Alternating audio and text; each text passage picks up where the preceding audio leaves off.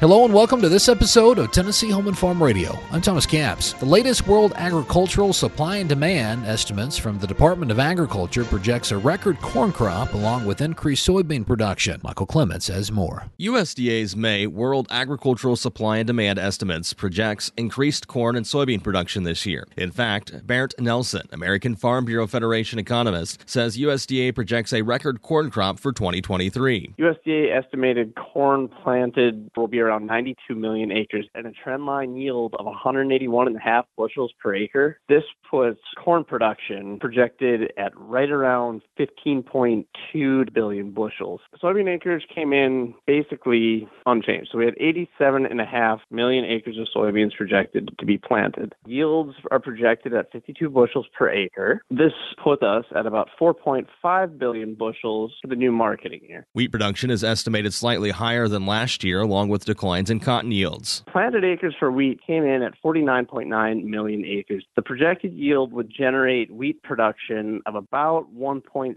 billion bushels. Planting expectations for cotton are about 11.3 million acres, down 18% from the 2022 estimate. USDA anticipates a 10% yield drop to 854 pounds per acre. Nelson says the May WASDE report sets the tone for the growing season. Really, this was a bearish report, especially for corn and soybeans. Much like last year, this WASDE report in May has a lot of weight being carried in the global markets when we talk about that Black Sea region and what might happen. Farmer planting decisions really won't be updated by USDA until the June 30th acreage report. This will provide more information that we can use to kind of build expectations for the upcoming marketing year. Michael Clements, Washington. Thanks, Michael. For Tennessee Home and Farm Radio, I'm Thomas Capps.